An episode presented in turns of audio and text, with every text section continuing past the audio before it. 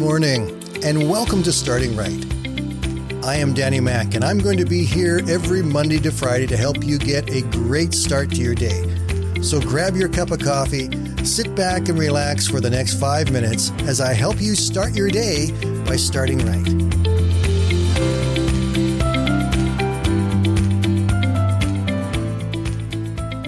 Recently, as I was reading through the Bible, I came into Malachi chapter 3 and verse 3, and it talks about God this way. He says, He shall sit as a refiner and purifier of silver. It reminded me of a story of a group of ladies who were attending a Bible study, and they decided that they wanted to go and talk to a silversmith and find out a little bit more about the refining process. So off they went.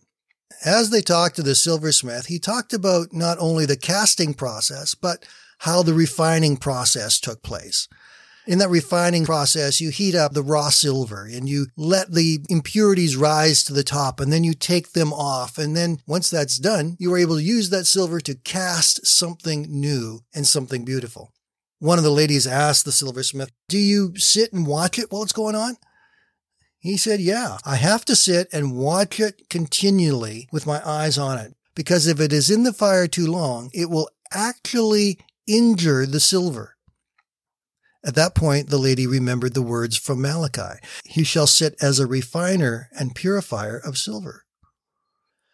When we're going through things, when we're going through trials and we're going through frustrations, those things don't come upon us randomly. But when they do come, God uses them to make us better.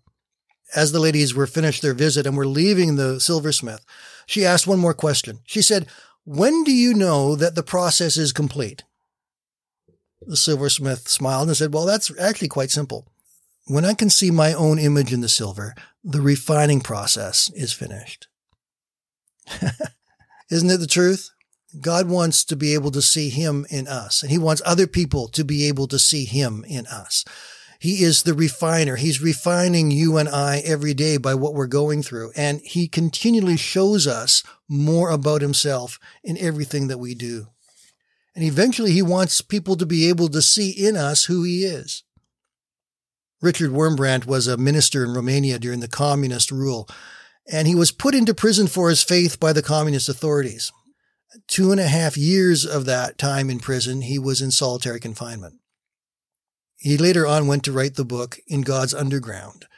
In that book, he tells the story about one day a young communist man was thrown into his cell because the young man had said something that the state didn't like very much.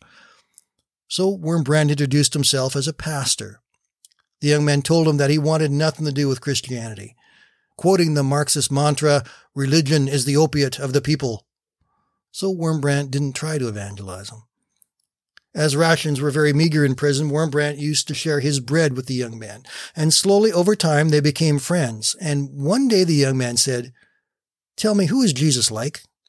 Wurmbrand replied quietly, Jesus is like me. To which the young man replied, Then I would like to get to know him. I like that story a lot.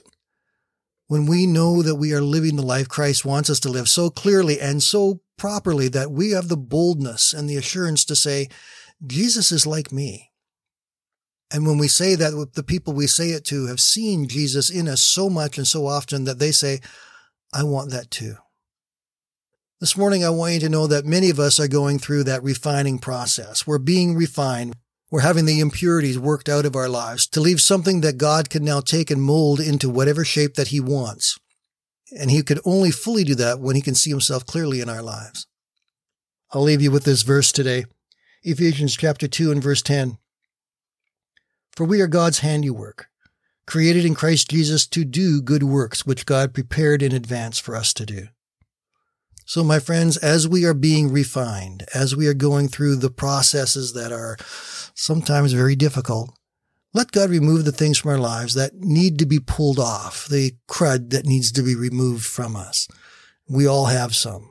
And then let our lives reflect who Jesus really is so people around us can see him and see his love and his reality in us. I hope you have an awesome day, my friends. Take care. God bless you. We'll talk to you tomorrow.